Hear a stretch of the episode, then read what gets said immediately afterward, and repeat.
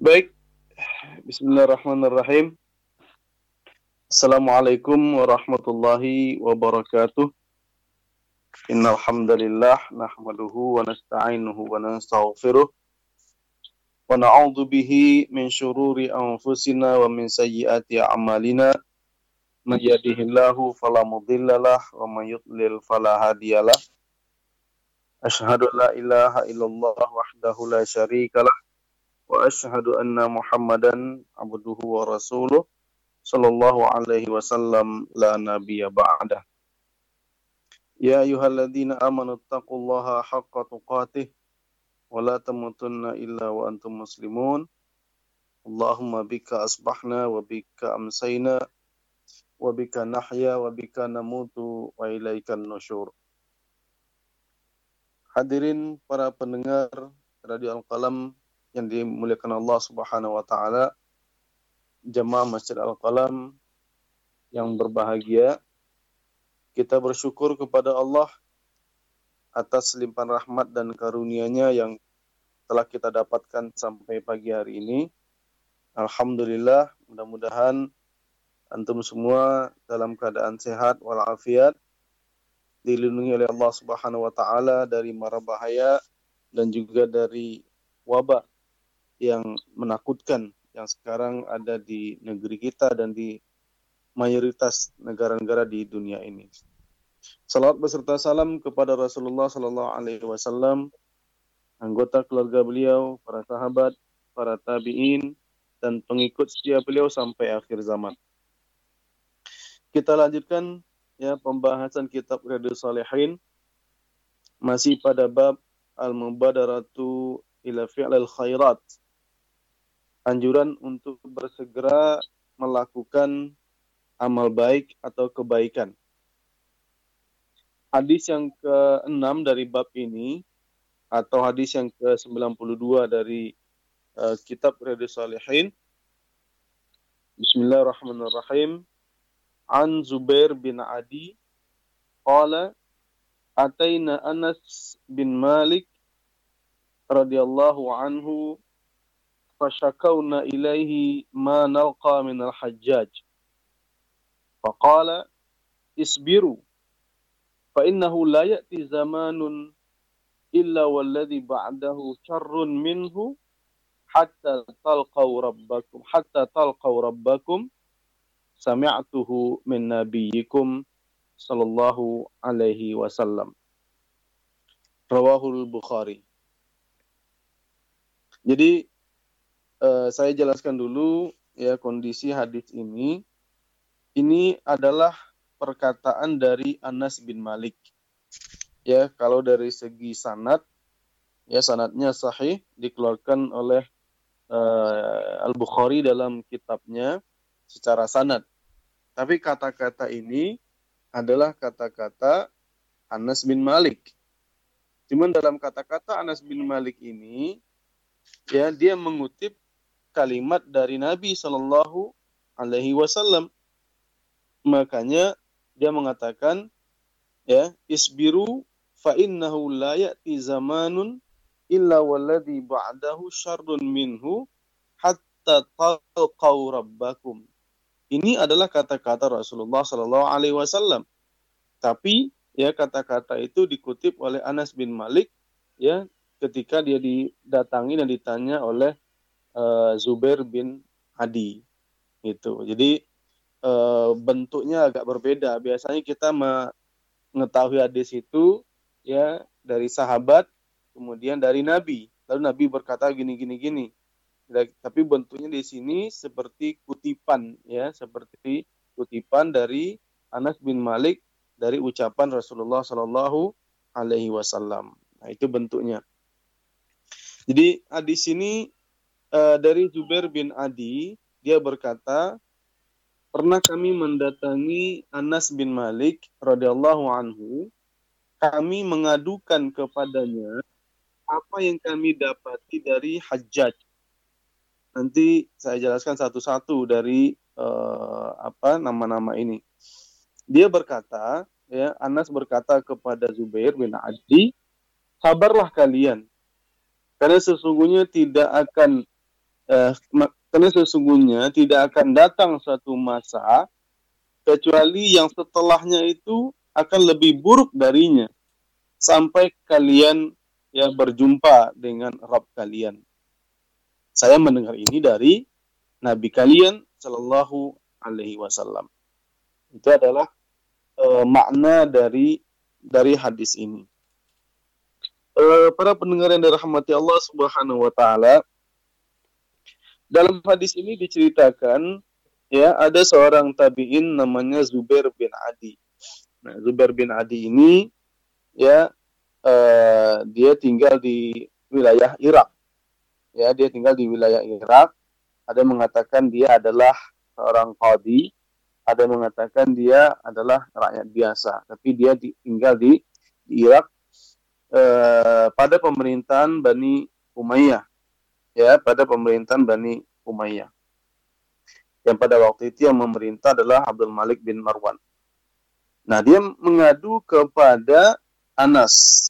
Ya, Anas bin Malik ini ya sudah mungkin sudah beberapa kali saya jelaskan Anas bin Malik ini adalah seorang sahabat yang cukup dekat dengan Rasulullah Shallallahu Alaihi Wasallam karena dia adalah pelayan ya khadimun Nabi Shallallahu Alaihi Wasallam. Dia adalah pelayan Nabi Shallallahu Alaihi Wasallam. Ketika Nabi datang di Madinah umurnya masih uh, remaja sekali 10 tahunan maka ibunya menyerahkan Anas untuk menjadi pelayan Rasulullah Shallallahu Alaihi Wasallam. Dan uh, kedekatan ini kemudian yang membuat dia mendengar banyak sekali hadis dari Nabi Shallallahu Alaihi Wasallam dan mengetahui ya perbuatan perkataan Nabi Wasallam uh, dalam kesehariannya. Karena dia yang mengambil sendalnya, dia yang mengambil air untuk wudhunya, dia yang mengambil bahkan air uh, bahkan alat untuk istinjaknya. Itu adalah dia mengambil pakaiannya adalah dilakukan oleh Anas bin Malik. Sehingga dia bisa menjadi rujukan ya di dalam uh, perbuatan Nabi Shallallahu Alaihi Wasallam. Nah Anas bin Malik ini awalnya ya susah. Ya kehidupannya susah dari keluarga biasa sehingga uh, ibunya meminta Nabi untuk mendoakan Anas ini. Nah gitu. Ya mendoakan Anas ini. Maka Nabi SAW mendoakan supaya Anas itu ya umurnya panjang rezekinya banyak dan keturunannya banyak. Nah ada yang kita ambil adalah doa bahwasanya uh, umurnya diminta uh, dipanjangkan oleh Allah Subhanahu wa taala. Nabi mendoakan demikian. Maka alhamdulillah Anas bin Malik itu usianya sampai 100 tahunan. Dan kejadian ini ya kejadian uh, yang ada di dalam hadis ini itu adalah uh, pada pemerintahan Bani Umayyah Abdul Malik bin Marwan ya Abdul Malik bin Marwan itu yang memerintah dari tahun 65 sampai 86 Hijriah ya sekitar 21 tahun ya 21 tahun dan kejadian ini adalah ketika Irak itu di eh, dikepalai atau yang menjadi gubernur Irak itu adalah Hajjaj bin Yusuf. Nah, Hajjaj bin Yusuf ini itu menjadi gubernur itu sekitar tahun 70-an. Nah, tahun 70-an itu, 70 70 Hijriah itu ya itu umur eh, apa? Anas bin Malik sudah mendekati 90 tahun. Ya, 90 tahun. Jadi dia sudah sangat senior sekali. Ya, umurnya uh, eh, 100 tahunan. Nah, jadi ketika itu umur dia adalah sekitar 90 tahunan, ya sangat senior, ya didatangi oleh uh, Zubair bin Adi ini. Gitu. Jadi, gitu ceritanya. Jadi Anas bin Malik ini sudah sangat uh, tua. Uh, Zubair bin Adi datang kepada Anas untuk mengadukan kondisi yang dia rasakan di bawah pemerintahan Hajjaj bin Yusuf. Manalqa minal Hajjaj. Apa yang kami uh, dapati dari Hajjaj. Nah, Hajjaj ini yang dimaksud dengan Hajjaj itu adalah uh, Hajjaj bin Yusuf. Ya, Hajjaj bin bin Yusuf.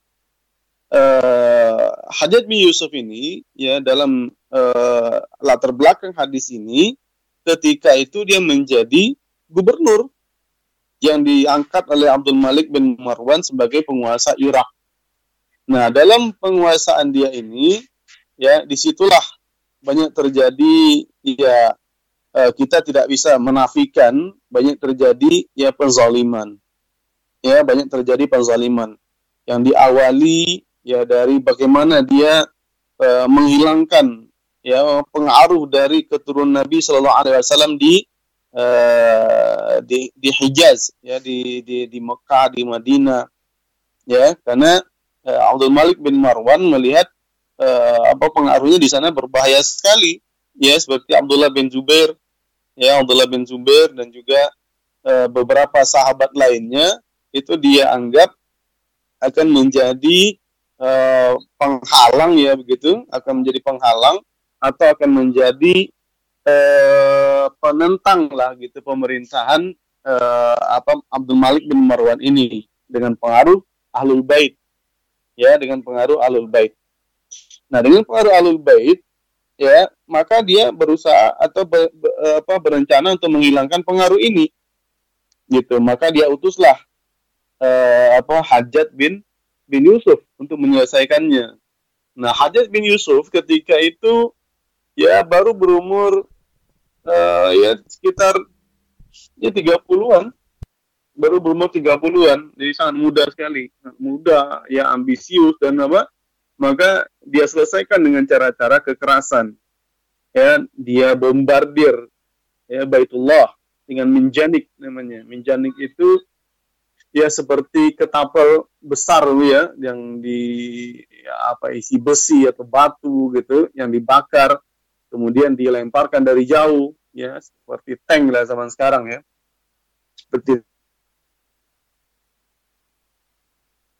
Tullah itu Ka'bah itu hancur ya hancur. Apakah uh, hancur semua atau hancur uh, sebagian besarnya? Tapi Ka'bah itu hancur ya. Ini baru kita mendengar bagaimana ada seorang muslim yang menghancurkan Ka'bah. Jadi Ka'bah dihancurkan itu ya sudah terjadi beberapa kali atau ancaman bahkan sudah penghancuran itu sudah terjadi yang beberapa kali dari Abraha ya kemudian ya, Hajat bin Yusuf ya secara ya secara langsung. Nah, ya walaupun kemudian dipugar kembali. Itu adalah Hajat bin Yusuf. Gak sampai di situ. Jadi Hadid bin Yusuf juga kemudian membunuh Abdullah bin Zubair. Ya, membunuh Abdullah bin bin Zubair. Ya, seorang anak dari sahabat yang sangat mulia, Abdullah bin Zubair bin Awam.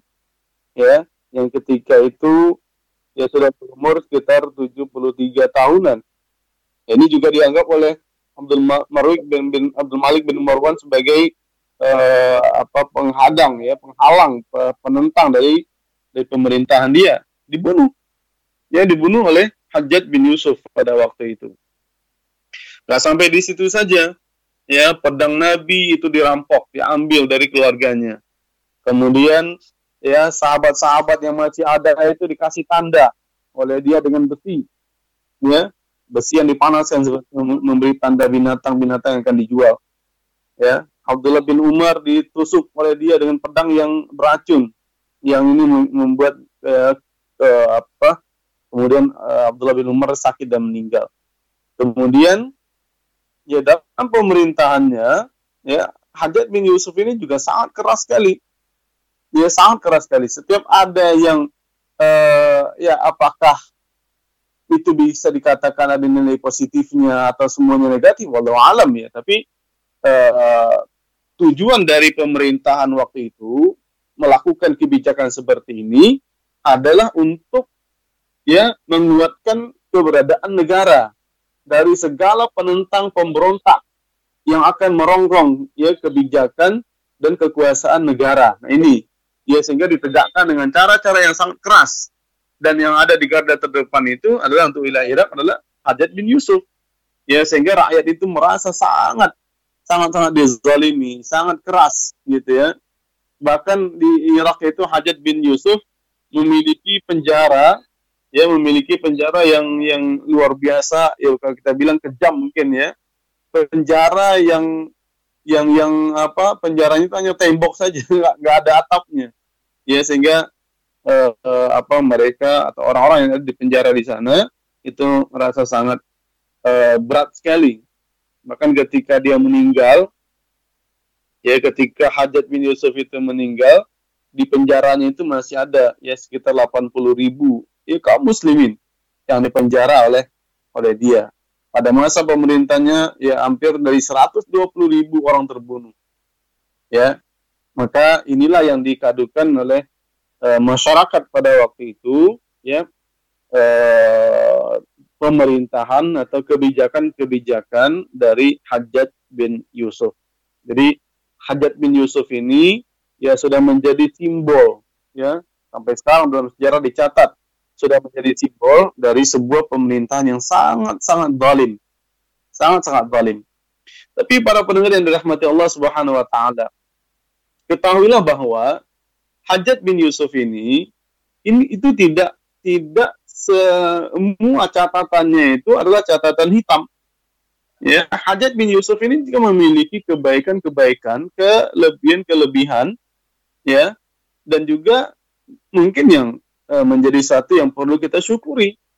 Di antaranya, ya, Hajat bin Yusuf ini, ya sebelum dia terjun ke politik diajak oleh uh, Abdul Malik bin Marwan itu, dia adalah seorang guru ngaji awal. Bahkan dia adalah hafiz. Bahkan dia bisa menghatamkan Al-Quran dalam dua atau tiga hari. Bayangkan. Jadi dari kecil dia sudah hafal Al-Quran.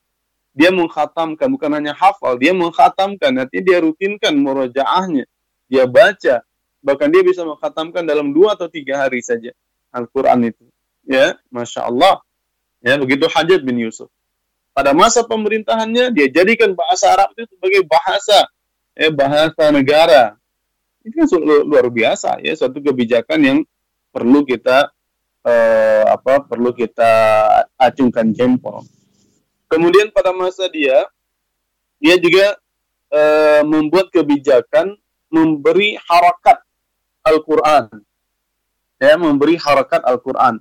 Yang sebelumnya tidak ada harakat, nah sekarang diberi harokat ya bukan hanya harokat tapi tanda baca lah tanda mati tanda eh, apa tasdid atau tanda-tanda yang yang lain nah ini ya di samping eh, apa kebijakan-kebijakan yang memberatkan masyarakat ya ternyata hajat ini juga eh, apa memiliki kelebihan-kelebihan ya yang bisa kita nikmati sampai sekarang dan juga karena ketegasan, kekuatan pemerintahannya, kekuatan tentaranya, Hajat bin Yusuf bisa mempertahankan India dari eh, serangan-serangan uh, orang Hindu pada waktu itu. Dan dia juga bisa mempertahankan Turkistan, ya, wilayah yang juga dikuasai oleh umat Islam. Nah, ini kalau tidak didukung oleh seorang yang tegas, yang kuat, tentara yang militan, yang terlatih, tentu ini akan sulit terjadi dan itu bisa dilakukan oleh Hajjaj bin bin Yusuf. Nah, para pendengar yang dirahmati Allah Subhanahu wa taala, itulah Hajjaj bin Yusuf.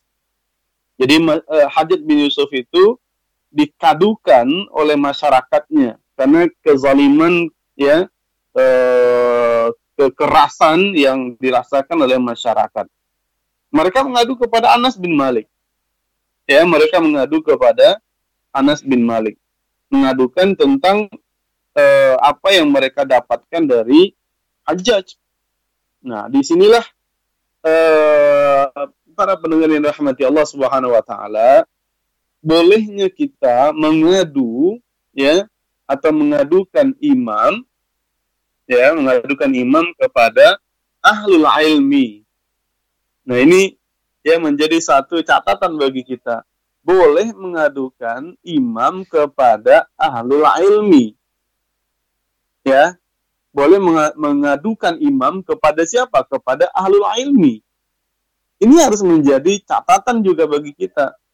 Ya, imam itu siapa pun mereka, imam, pemimpin, apakah namanya gubernur, apakah namanya presiden, apakah namanya raja, apakah siapa pun namanya, ya pasti memiliki kelebihan, pasti memiliki kekurangan. Ya, pasti memiliki kelebihan, pasti memiliki kekurangan. Nah, di sini bagaimana kita mem memecahkan ya kesulitan yang kita hadapi dari imam. Nah, ini ya satu eh, apa ya, satu pendapat, satu cara yang ditempuh di dalam Islam yang harus ya yang harus kita ketahui. Kita menghadapi ya keburukan dari imam. Apa yang mesti kita lakukan? Ya, apakah kemudian kita memberontak, menurunkan, menghancurkan imam itu atau bagaimana? Nah, coba lihat yang dilakukan oleh Zubair bin Adi. Dia mengadukan masalah ini kepada siapa? Kepada Anas bin Malik. Ya, mengadukan kepada Anas bin Malik. Ini menjadi satu poin yang mesti kita catat. Boleh kita minta pendapat, boleh kita minta uh, sharing, ya, boleh kita mengadu, ya. Tapi mengadulah kepada orang pihak yang yang kira-kiranya bisa ya memberikan ketenangan, memberikan pencerahan ya dengan apa? Dengan ilmu yang dia miliki. Sehingga tidak kemudian orang yang diminta pendapat ini menjadi provokator. Ya, menjadi provokator. Karena salah-salah kita sharing, salah-salah kita minta pendapat, bukannya ketenangan, kesejukan yang kita dapatkan, malah semakin menyala api itu. Ya, malah semakin menyala api itu. Dalam rumah tangga misalnya. Ya, dalam rumah tangga terjadi cekcok suami istri, terjadi ketidakpercayaan antara suami dengan istrinya, istri dengan suaminya atau sebaliknya atau bagaimanapun. Nah, ketika ada salah satu pihak ingin sharing, ingin bertanya, ingin minta pendapat, carilah ahlul ilmi carilah orang yang punya ilmu dalam masalah itu. Ya, cari orang yang punya ilmu dalam masalah itu. Nah, ahlul ilmi di sini ya eh, ulama gitu ya, karena ulama zaman dulu itu ilmunya paripurna, dia memiliki banyak bidang ilmu, maksudnya banyak bidang ilmu. Kalau sekarang kan eh, apa ada yang ilmu yang spesifik, ya apa ada ilmu jiwa, psikologi segala macam. Tapi, tapi datangilah ahlul ilmi. Kenapa? Karena ahlul ilmi inilah yang akan bisa memberikan pencerahan atau bisa memberikan usul yang baik pemecahan dari masalah yang dia hadapi. Coba bayangkan kalau suami istri ya hanya perselisihan kecil ya ketidakpercayaan ya eh, istrinya melihat di HP suaminya ada sedikit kata-kata yang yang membuat dia menjadi curiga. Mungkin dari seorang perempuan atau apa gitu ya. Tiba-tiba istrinya ini curhat, ya kalau bahasa sekarang curhat, sharing, ya ngomong, bicara dengan temannya. Suami saya di HP suami saya gini-gini. Ini berbeda loh para pendengar yang berbahagia. Berbeda kalau si istri ini bertanya kepada ahlul ilmi. Orang yang punya ilmu dalam masalah itu. Seorang ustaz, seorang ulama tapi dia sharingnya kepada temannya. Yang di, yang dia dapatkan apa? Justru temannya ini kemudian mengompori. Oh itu udah bahaya itu, suami kamu udah gini gini gini nih. Hancur sudah. Masalah kecil yang seharusnya bisa diselesaikan dengan cara sederhana, tapi karena minta pendapat kepada orang yang tidak tepat, akhirnya menjadi masalah besar yang mungkin bisa berujung kepada perceraian. Tapi datangilah ahlul ilmi, ya datangilah ahlul ilmi karena dengan ahlul ilmi ya masalah yang besar bisa menjadi kecil masalah yang kecil mungkin bisa hilang sama sekali ya tadi ya kalau di, di, dihadapi dengan cara yang yang tidak bijaksana mungkin itu hanya salah kirim atau mungkin itu relasi bisnisnya atau apa atau apa tapi kalau di ditanggapi dengan cara yang yang yang provokatif maka masalah itu bisa menjadi bisa menjadi besar. Inilah juga yang uh, apa yang kita uh, dengar dari sabda Rasulullah Sallallahu Alaihi Wasallam ya tentang seorang uh, pelaku kejahatan yang uh, ingin tobat datang kepada seorang abid. Dia mengatakan setelah membunuh 99 dan saya ingin bertobat. Bagaimana caranya? Abid ini mengatakan, oh kamu sudah melakukan dosa yang besar. Nggak ada lagi jalan untuk bertobat bagimu. Apa yang terjadi? Coba, dia minta pendapat, tapi bukan kepada ahli ilmi. Ya, bukannya ketenangan yang dia dapatkan, malah marahnya semakin memuncak. 99 orang yang sudah dia bunuh, tambah dengan si Abid ini menjadi 100 orang. Tapi coba lihat ketika dia datang kepada ahli ilmi. Ahli ilmi mengatakan, ya jangankan 100 orang, ya lebih dari itu pun Allah Maha Pengampun.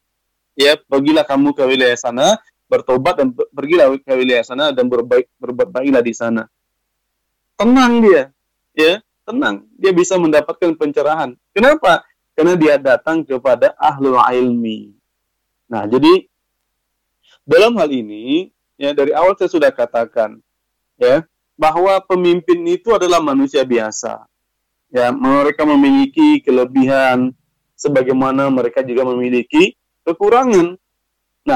Ini kalau tidak kita sikapi dengan bijak, maka ya tidak akan berjalan satu negara itu, tidak akan berjalan ya ketenangan, ketentraman di di negara itu. Kalau kita tidak bisa menerima, kalau kita ingin diskusi, diskusilah. Ya bertanyalah kepada ahli ilmi apa yang mesti saya lakukan? Ya seperti tadi lagi saya ingin ingatkan salah-salah kita bertanya maka hasilnya juga akan ber, sangat berbeda ya hasilnya juga sangat akan sangat berbeda 180 derajat ya uh, yang akan kita dapatkan. Kenapa demikian? Ya kenapa demikian? Karena uh, apa ahlul ilmi ini dia dengan ilmu yang dia miliki innama yakhshallaha min ibadil ulama ya orang yang sangat takut dengan Allah itu adalah ulama. Ulama itu adalah, adalah alul ilmi jadi alul ilmi yang dimaksud di sini bukan hanya ya profesor doktor atau dalam strata pendidikan bukan tapi ahlul ilmi yang betul-betul menguasai yang betul-betul mendalami yang betul-betul mengamalkan ilmu yang dia dapatkan Nah, orang yang yang seperti ini itu akan memiliki pandangan yang sangat luas. Ya, pandangan yang sangat bijak, pendapat yang yang yang bijak begitu ya. Ya, sehingga kalau kita minta pendapat dengan dia dalam kondisi-kondisi sulit, maka kita insya Allah akan mendapatkan jalan keluar. Ya, minimal kita akan tenang sehingga kita kuat menghadapinya. Nah, ini yang dimaksud dengan ahlul ilmi di sini. Dan kenapa kita ya harus bertanya kepada kepada ahli ilmi. Dan itulah yang dilakukan oleh Zubair bin Adi. Dan alhamdulillah ya dia bisa mendapat pencerahan dari Anas bin Malik ya sehingga ya sehingga tidak terjadi apa-apa gitu ya tidak terjadi apa-apa insyaallah khair gitu kemudian eh, hadis ini ya juga ya sebagaimana sejarah yang mencatat tentang pemerintahan Hajat bin Yusuf. Bagaimanapun kelebihan yang dia miliki, kita juga tidak bisa menafikan kekurangan, kezaliman yang dia yang dia lakukan. Jadi kita tetap mengatakan bahwa pemerintah Hajat bin Yusuf adalah pemerintahan yang zalim. Ya, pemerintahan yang zalim. Tinggal bagaimana masyarakat rakyat menyikapi pemerintahan yang zalim. Nah, ini yang juga bisa kita uh, lihat di dalam hadis ini. Coba lihat apa uh, pandangan dari Anas bin Malik. Anas bin Malik mengatakan, isbiru, isbiru. Jadi dia mengatakan, sabarlah kalian. Ini ya para pendengar yang dirahmati Allah Subhanahu wa taala. Ini adalah kalimat pertama yang disampaikan oleh Anas bin Malik. Tidak ada kata lain, isbiru sabarlah kalian. Jadi ini adalah eh, apa pendapat yang menurut Anas bin Malik itu adalah ya satu jalan keluar. Ya, satu jalan keluar. Dan sabar atas segala kesulitan, sabar atas segala eh, apa namanya segala masalah ya ini akan mendatangkan kemudahan akan akan mendatangkan kebaikan pada siapa pun yang mengalaminya. Allah Subhanahu wa taala berfirman, "Ya ayyuhalladzina amanu sabiru wa sabiru wa rabitu la'allakum tuflihun." Isbiru wa sabiru, disabarlah kalian. Kemudian tingkatkan kesabaran kalian. Ya, tingkatkan ya kesabaran kesabaran kalian. Nah, kenapa eh, Anas bin Malik menyarankan ya untuk bersabar? Di sini dia tidak eh, apa menjelaskan secara spesifik apa yang mesti dilakukan ya terhadap eh, pemerintahan Hajat bin Yusuf ini. Ya, dia hanya mengatakan sabarlah kalian.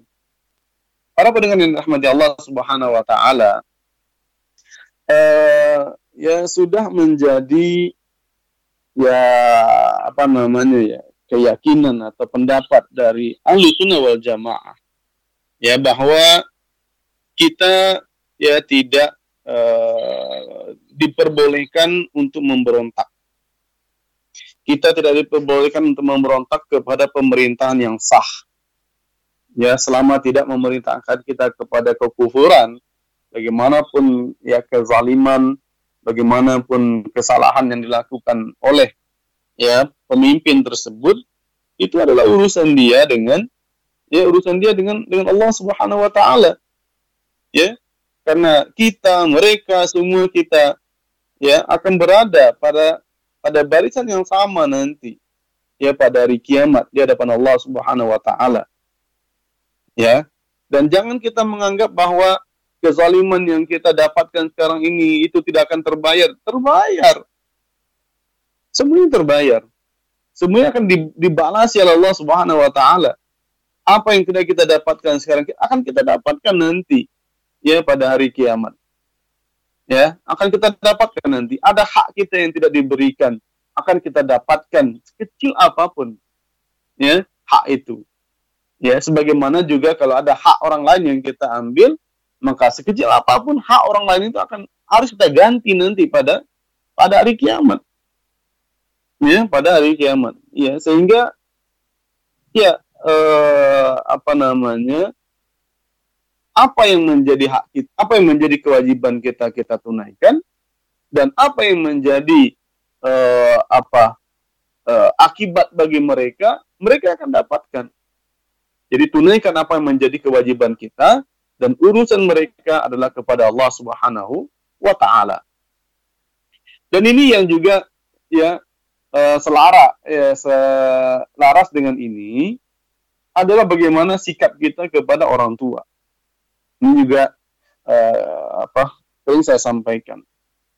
Bagaimana sikap kita kepada orang tua ketika orang tua itu misalnya tidak menunaikan kewajibannya.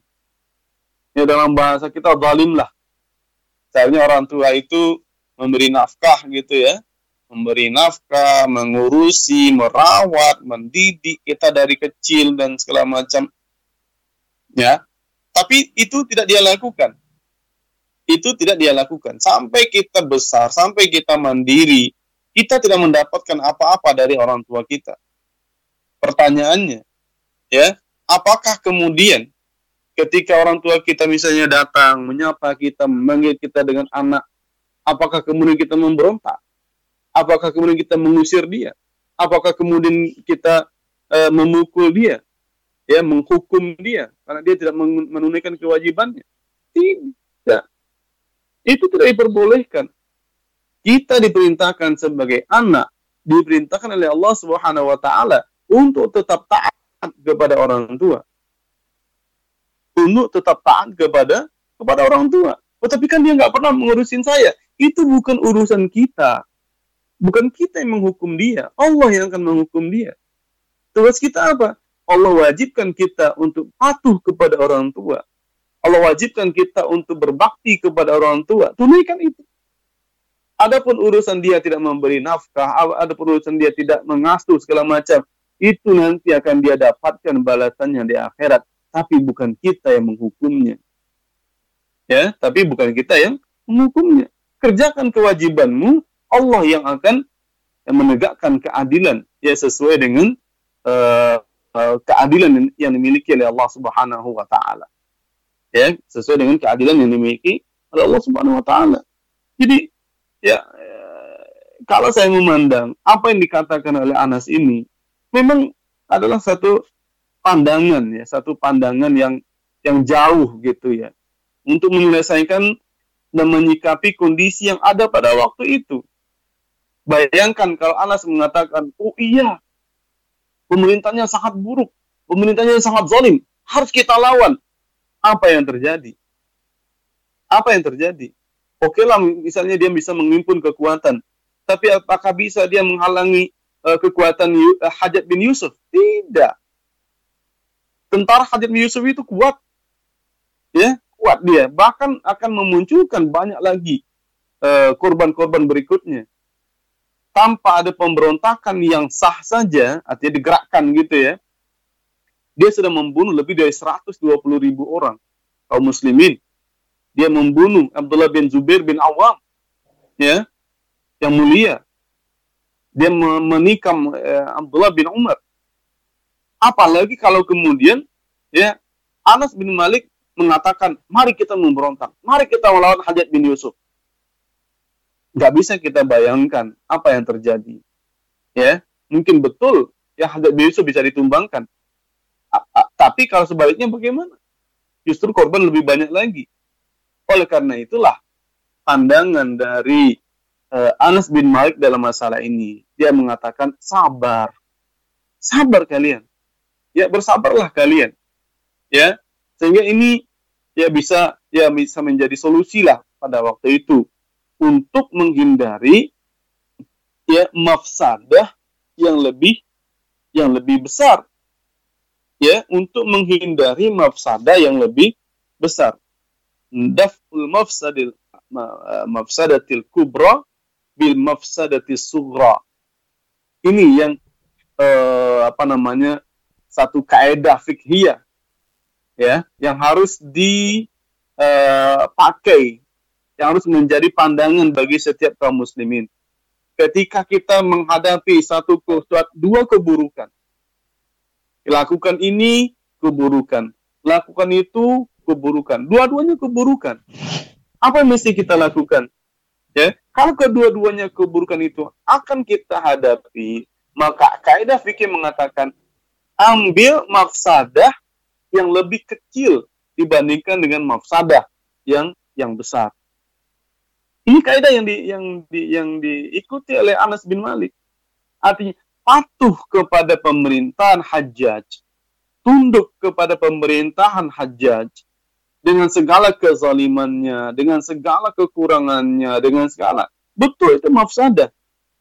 Betul itu mafsadah, keburukan. Ya.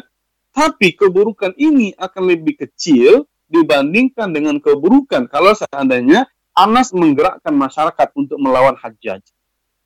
Nah inilah yang kita katakan ya e, kalau ada dua keburukan, dua mafsadah, cari ya mafsadah yang lebih kecil dan itu yang kita lakukan dibandingkan dengan mafsadah yang yang lebih besar.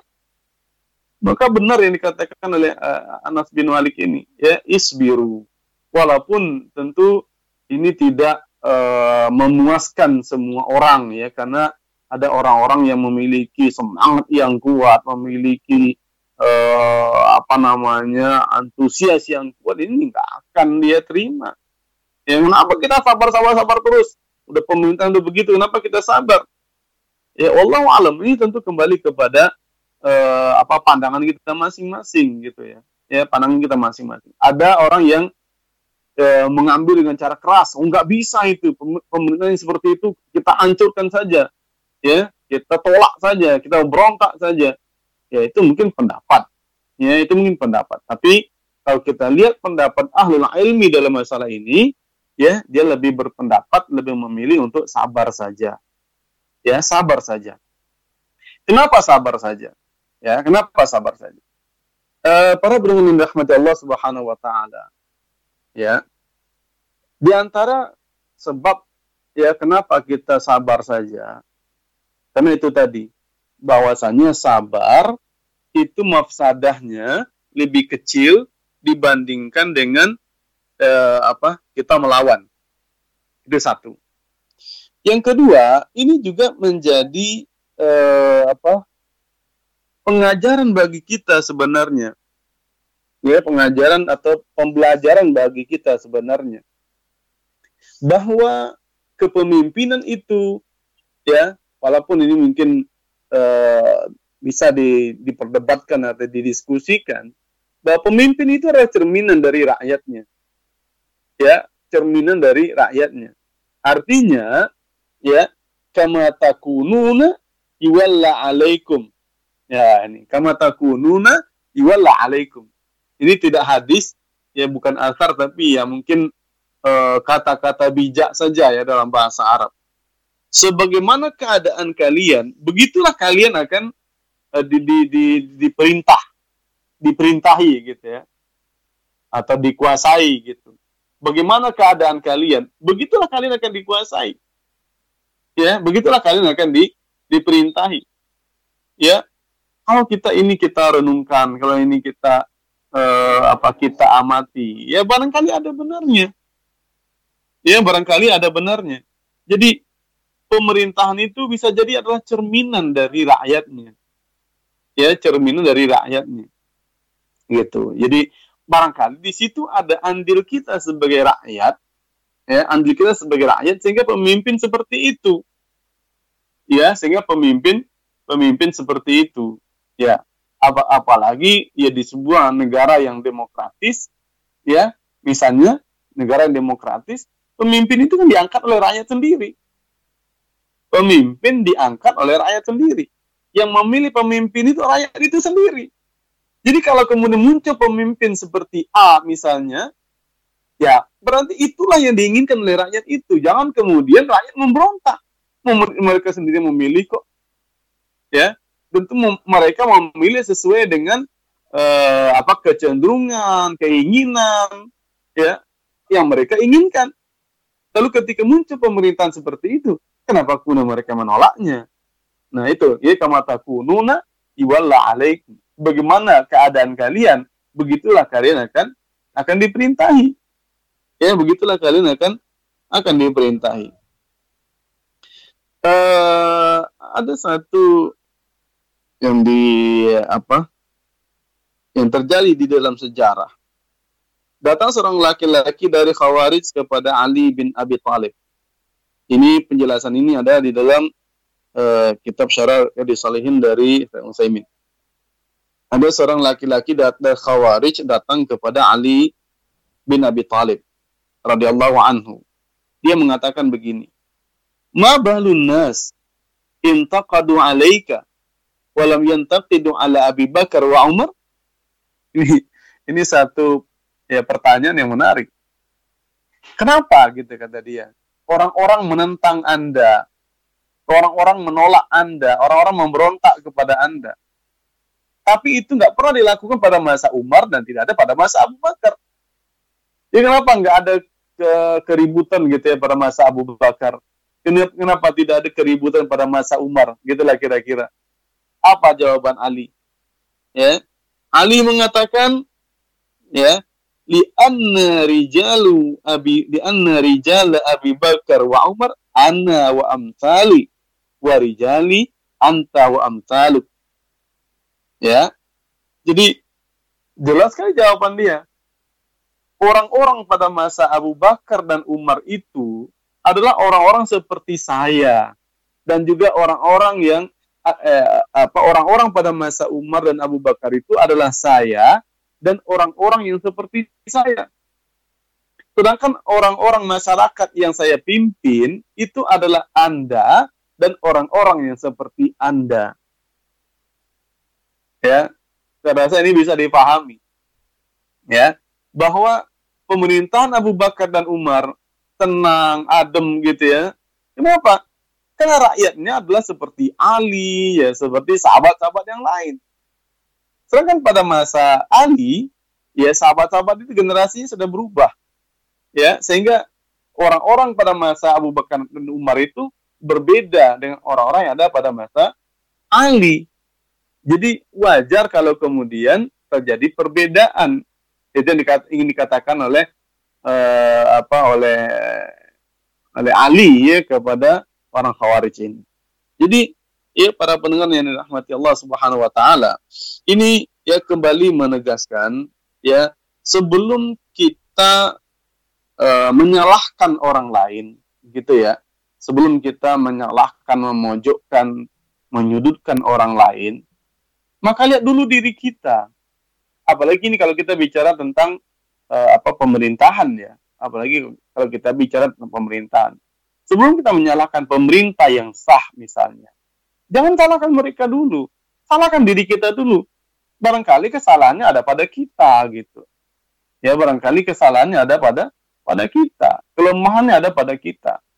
Nah, oleh karena itu, ya maka harus kita cari cara-cara yang bijak untuk menyelesaikan masalah itu. Itu ya alasan yang kedua ya kenapa uh, Anas bin Malik menyarankan kepada uh, Zubair bin Adi dan juga kepada kita semua sebenarnya untuk bersabar.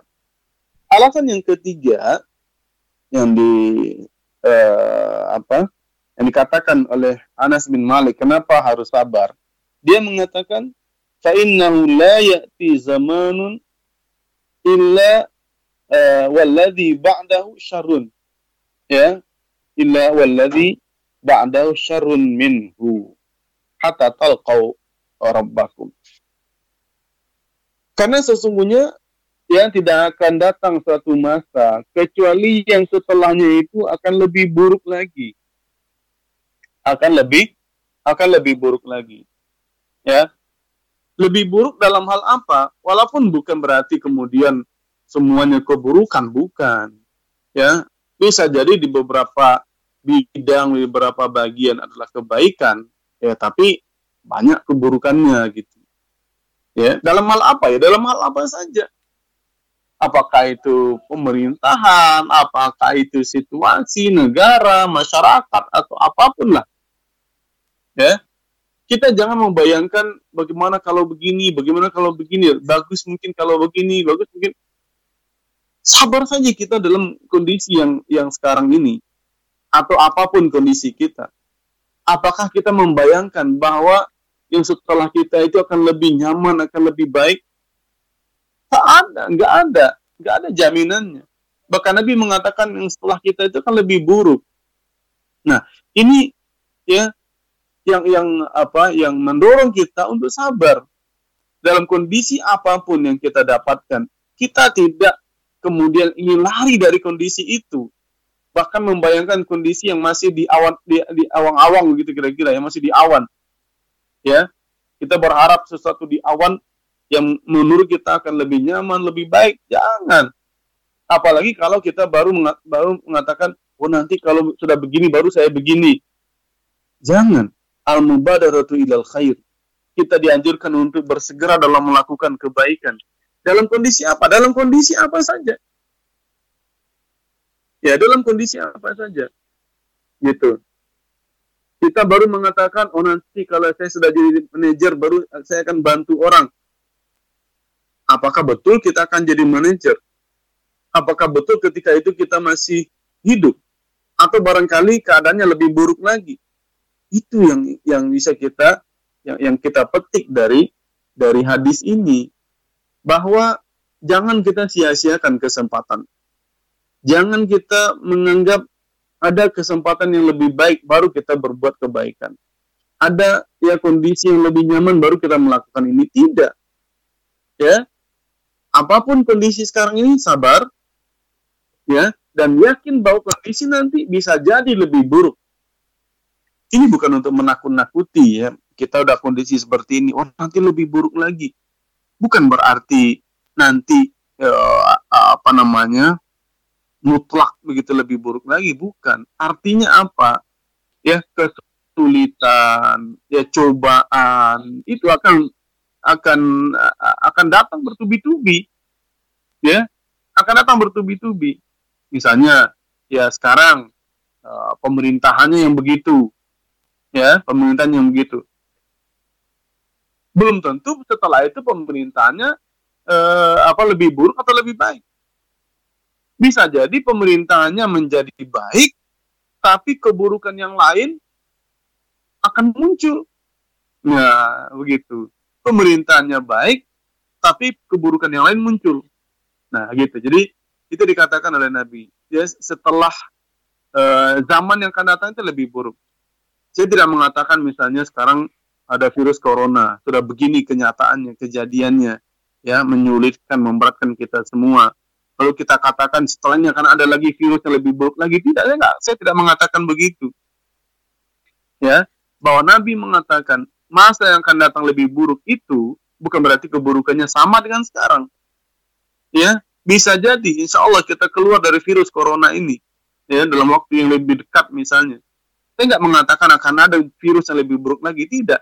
Tapi masa yang akan datang sampai nanti hari kiamat ya akan lebih buruk. Mungkin bukan virus.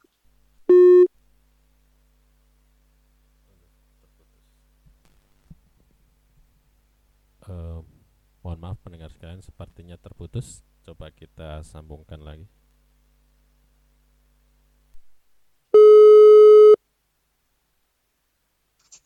Jadi kenapa terputus? Allah alam saat terputus sendiri. Halo? Halo, halo, ya. Oh iya. Terputus. Baik, saya lanjut aja ya. Lanjut, Apa udah relay? Udah, udah langsung ini, Sat. Ini sudah masih relay? Masih, masih, Ustaz. Oke. Okay. Iya. Uh, jadi yang dimaksud oleh Nabi bahwa masa yang akan datang itu ya lebih buruk bukan berarti sama dengan sekarang. Ya. Sekarang ada virus corona.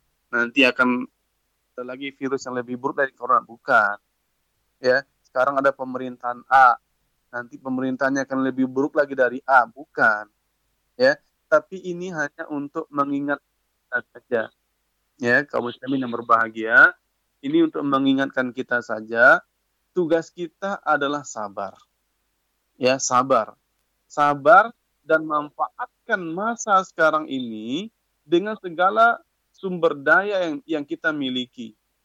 Jangan kita tunggu nanti, kita tunggu keadaan berubah, kita tunggu ya corona hilang, kita tunggu pemerintahnya berganti. Tidak. Ya, sabar dengan apa kondisi yang kita alami sekarang, ya, manfaatkan dengan segala sumber daya kita yang kita punya, ya, nanti ya Allah alam, ya, apa yang akan terjadi nanti, apa yang akan kita alami nanti kita nggak tahu. Itu sebenarnya yang ingin disampaikan oleh Anas bin Malik dalam dalam hadis ini ya dan itu kata Anas bin Malik hatta talqau rabbakum ya itu akan terjadi ya sampai uh, nanti hari kiamat sampai kita berjumpa dengan Allah Subhanahu wa taala gitu. Jadi hadirin yang berbahagia, para pendengar yang dirahmati Allah Subhanahu wa taala, uh, banyak sekali poin-poin yang bisa kita ambil dalam hadis ini ya apakah itu sikap kita kepada pemimpin bagaimana kemudian sikap kita tapi keadaan bagaimana? Dan kunci satu bagaimana bin Malik isbiru sabar. Ya sabar merupakan penyelesaian. Berat memang sakit memang sulit memang tapi ya menurut Anas bin Malik itu jalan keluar yang Wallahu ya bisawab. Ya Pak Pak Mustaqim. Ya, Ustaz. Pak Mustaqim saya rasa uh, penjelasan hadis yang keenam ini cukup sampai di situ. Ya, ya mudah-mudahan ini bisa dipahami dengan baik. Baik, baik Ustaz. Kalau seandainya bisa tutup kalau seandainya seperti kemarin kalau ada yang ingin menanggapi bertanya Okay. Saya kembalikan ke antum dulu. Tip jazakallah khairan Ustadz Armi atas paparan ilmunya. Uh, ada tiga pertanyaan masuk ini Ustadz. Moga-moga cukup sebentar ke depan. Mau yeah. uh, saya iya. bacakan satu-satu yeah. atau saya bacakan semua langsung biar antum ada bayangan? Boleh, boleh. Uh, Semuanya aja langsung. Langsung ya. Oke, ada tiga iya. pertanyaan. Yeah. Yang pertama pertanyaan singkat mau tanya Pak Ustadz Sobrol Jamilan yang kedua Sabrun Jamil. Sabrun Jamilan. Sabrun Jamil. Kemudian yang kedua dari Pak Abdurrahman. Assalamualaikum. Ustadz, apakah boleh kita mengingatkan pemimpin atau umaro dengan cara demo, unjuk rasa dan sebagainya di negara yang bersistem demokrasi? Kemudian yang ketiga, tidak ditulis namanya, apa hikmah yang bisa dipetik dari kisah hajat yang saat muda seorang hafid Quran dan guru ngaji tapi kemudian berubah menjadi monster. seperti sponsor. Iya. Iya, baik. Uh, pertama tadi tentang sabran jamil ya, sabran jamil. Ya, fasad fasabrun jamil. Ya, fasabrun jamil. Jadi ini uh, apa namanya? Sama saja istilahnya. Ya, sama dengan istilah isbir, sama dengan istilah uh, apa isbiru ya, fasabrun jamil. Hanya bentuk kalimatnya saja. Hanya bentuk kalimatnya saja. Kalau isbir atau isbiru itu kalimatnya perintah. Sabarlah kalian. Ya, sabarlah kalian. Nah, kalau sabrun jamil, fasabrun jamil atau sabran jamila itu bentuknya uh, masdar namanya. Jadi kata benda uh, dari sebuah kata kerja sabrun. Sebenarnya kalimatnya uh, apa namanya lengkapnya itu sebenarnya kalau kita ingin lengkapi kalimat itu ya isbir sabran jamilan. Jadi sama saja perintah untuk sabar gitu ya.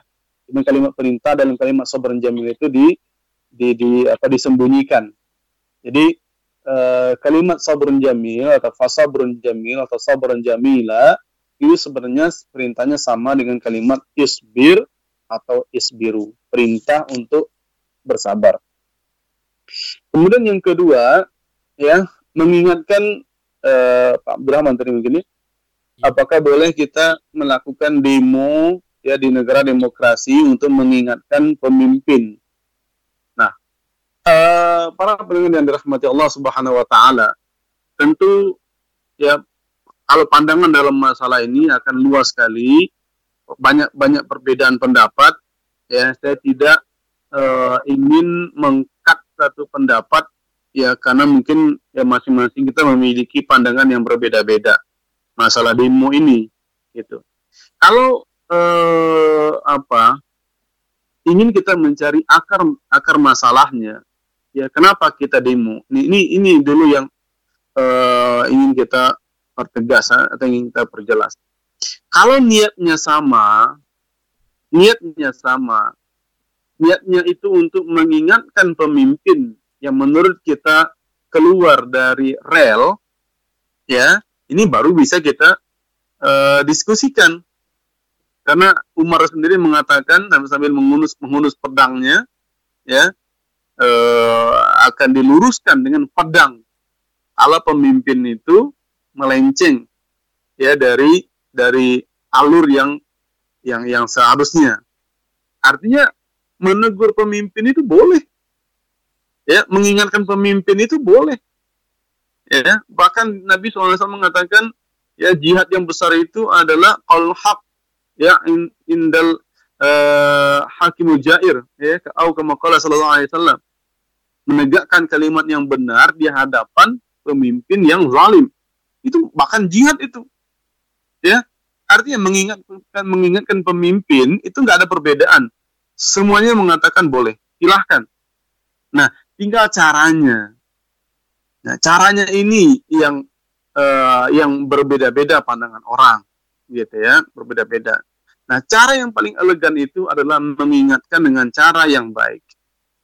Mengingatkan dengan cara yang baik. Ya, cara yang baik itu nasihat, ada ulama, ada wakil rakyat, ada penasehat-penasehat. Nah, ini adalah cara yang elegan untuk mengingatkan seorang pemimpin. Ya, karena pemimpin itu adalah pemimpin yang kita angkat. Ya, pemimpin yang yang kita angkat. Dan Allah Allah Subhanahu wa taala mengatakan Allah wa ati'ur rasul wa ulil amri minkum. Taatlah kepada Allah, taatlah kepada Rasulullah dan taatlah kepada ulil amri kepada pemimpin. Nah, harus kita hormati. Lalu kalau kemudian kemudian kita jelek-jelekkan, kita rendahkan, kita hina, ya kita katakan ya uh, dengan sebutan-sebutan binatang atau lain sebagainya, ini tentu tidak pada tempatnya. Pemimpin harus kita letakkan pada tempat yang yang yang lebih terhormat, ya, karena dia adalah uh, apa pemimpin kita, dia adalah pemimpin kita. Jadi lakukan dengan cara-cara yang baik lakukan dengan cara-cara yang yang bijak ya lakukan dengan cara-cara yang bijak ya melalui wakil-wakil rakyat atau kalau zaman dulu ya melalui para ulama, melalui para penasihat-penasihatnya. Dialah kemudian yang menasihati pemimpin. Karena ya nasihat dari dari orang yang berilmu itu berbeda. Kalau dilakukan dengan cara-cara yang eh, apa namanya yang tidak didasari oleh ilmu, ya sehingga bukannya kemudian me, me, apa, meluruskan pemimpin itu, malah kemudian menjelekkan, menghina, meng, menginjak, memburuk-burukkan dan dan lain sebagainya. Nah, kembali kepada demo itu tadi, ya kalau demo itu dilakukan dengan cara yang baik, ya dilakukan dengan cara yang tidak anarkis, ya berisi kritikan-kritikan, tidak dengan kata-kata yang kotor, dengan kata-kata yang jelek, sampaikan ya aspirasi kita dengan cara yang elegan. Allah alam ya menurut saya masih masih bisa diterima. Tapi kalau sudah melakukan pemboman, pembakaran, pembunuhan, penghinaan, ya Allah alam ya. Kalau menurut saya itu udah nggak tepat lagi. Ya gitu. Allah alam. Ini sekali lagi saya katakan ini adalah uh, pendapat yang mungkin bisa didiskusikan, diperdebatkan dan pandangan dalam ini juga banyak. Ya, saya kembalikan kepada kita masing-masing. Jadi kalau menurut saya seperti itu. Ya, kalau dilakukan dengan cara yang baik, dengan cara yang beradab, ya dengan cara yang terhormat, tidak tidak melakukan perusakan, pembunuhan, pengeboman, pembakaran dan sebagainya, ini masih bisa dalam bentuk kritikan kepada pemerintah. Itu nggak apa-apa.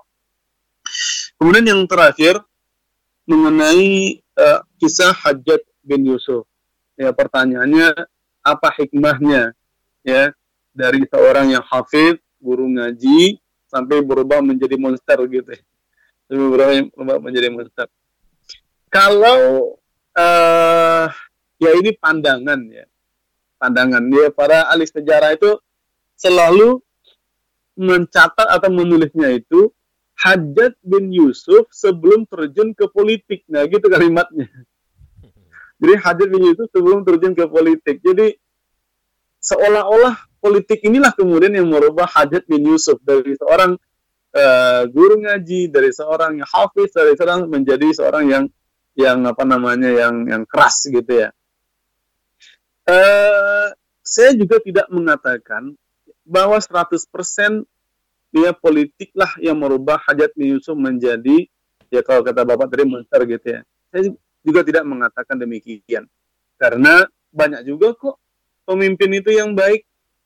Banyak juga kok ya pemimpin-pemimpin itu yang yang bijaksana banyak juga kok ya para politikus-politikus itu yang kemudian bisa memberikan kerahan pendampingan, penyaluran aspirasi masyarakat dan sebagainya. Ya, jadi tidak semata-mata politik, tapi sejarah mencatat ya politiklah yang merubah hajat menjadi keras seperti itu. Ya, ya itu wajar saja ya. Kenapa? Karena ketika seorang itu masih menjadi seorang hafiz, imam, guru ngaji, dia nggak ada tekanan, nggak ada tuntutan, tidak ada keharusan ini ini ini tidak ada ambisi tidak ada agenda ya. Tapi ketika dia sudah masuk ya ke dunia politik di situ ada agenda. Di situ ada tugas. Di situ ada perintah ya. Dan mau tidak mau selama dia masih memegang uh, uh, apa tampuk pemerintahan itu dia harus lakukan. Nah gitu. Jadi itu bedanya ya menurut saya. Itu bedanya menurut saya. Jadi uh, kalau seandainya ya ada misalnya kita yang dari sebelumnya nggak siapa-siapa ingin terjun ke dunia politik, ahlan wasalan ya silakan saja, ya silakan saja. Tapi ingat, ketika ada tanda-tanda ya bahwa dalam berpolitik itu ternyata begini, begini, begini, saran saya langsung kita keluar saja, langsung kita lepaskan saja. Apakah itu kepemimpinan, apakah itu eh, kepemimpinan di legislatif, di yudikatif atau di eksekutif, kan kita bisa mengetahui ya, kita bisa punya apakah itu firasat atau tanda-tanda. Banyak loh orang ya. Eh, apa? Kita dengar yang awalnya dulu ustadz baik-baik menstrategi ke dunia politik dia lihat dalam politik itu begitu akhirnya nggak jadi dia mundur nah gitu jadi uh, apa itu mungkin salah satu uh, apa hikmahnya gitu. Jadi apa yang merubah hajat Ya wallahu alam. Ya, apakah perpolitikan itu belum tentu juga karena eh, apa ada juga orang yang baik. Jadi di sinilah sebenarnya yang dituntut adalah keistiqomahan kita, ya keistiqomahan dalam berpegang dengan Al-Quran, dalam membaca Al-Quran, dalam meneladani Al-Quran, sehingga kalau ini kita bisa istiqomahi, di mana pun kita berada, apa pun uh, fungsi dan jabatan yang kita miliki, insya Allah Al-Quran itu kan senantiasa bersama kita. Ittaqillaha haithuma kunta. Kan begitu perintah Rasulullah SAW. Bertakwalah kamu di mana pun kamu berada. Ya, ber, di mana pun kamu kamu berada. Kalau seandainya ketika dalam kondisi ini orang itu baik, tapi dalam kondisi uh, berikutnya menjadi buruk, ya berarti ketakwaannya belum sempurna. Wallahu taala a'lamu bisawab. Ya, saya rasa itu tanggapan saya mengenai pertanyaan tadi Pak Mustaqim. Baik, syukron jazakallah khairan Ustaz atas jawabannya. Nah, ya, nah, ya. Alhamdulillah berarti uh, kajian kita pada pagi hari ini sudah selesai. Uh, terima ya. kasih syukur jazakallah Ustadz Armi Yunedi atas ilmunya. Uh, baik para ya. pendengar sekalian, uh, kita tutup kajian kita pada pagi hari ini dengan bersama-sama membaca doa kafaratul majelis. Subhanakallahumma bihamdik asyhadu an la ilaha anta astaghfiruka wa atubu ilaik. Syukran, terima kasih Ustadz Armi. Semoga Sama-sama kesehatan dan uh, keselamatan Ustadz beserta keluarga. Allahumma amin. Allahumma amin. Terima kasih. Assalamualaikum warahmatullahi wabarakatuh. Waalaikumsalam warahmatullahi wabarakatuh. Baik, demikian uh, pendengar Radio Al-Kolam sekalian. Alhamdulillah uh, telah kita simak bersama satu jam lebih uh, kajian dari kitab Riyadus Solihin yang telah dipaparkan secara panjang lebar oleh Ustadz Armi Yunadi LCMSI. Kami dari studio mohon pamit undur diri. Selamat melaksanakan dan melanjutkan aktivitas. Tetap waspada dan berhati-hati. Jangan lupa selalu berdoa kepada Allah Subhanahu wa taala. Terima kasih. Mohon maaf atas segala kesalahan dan kekurangan. Wabillahi taufiq wal hidayah. Wassalamualaikum warahmatullahi wabarakatuh.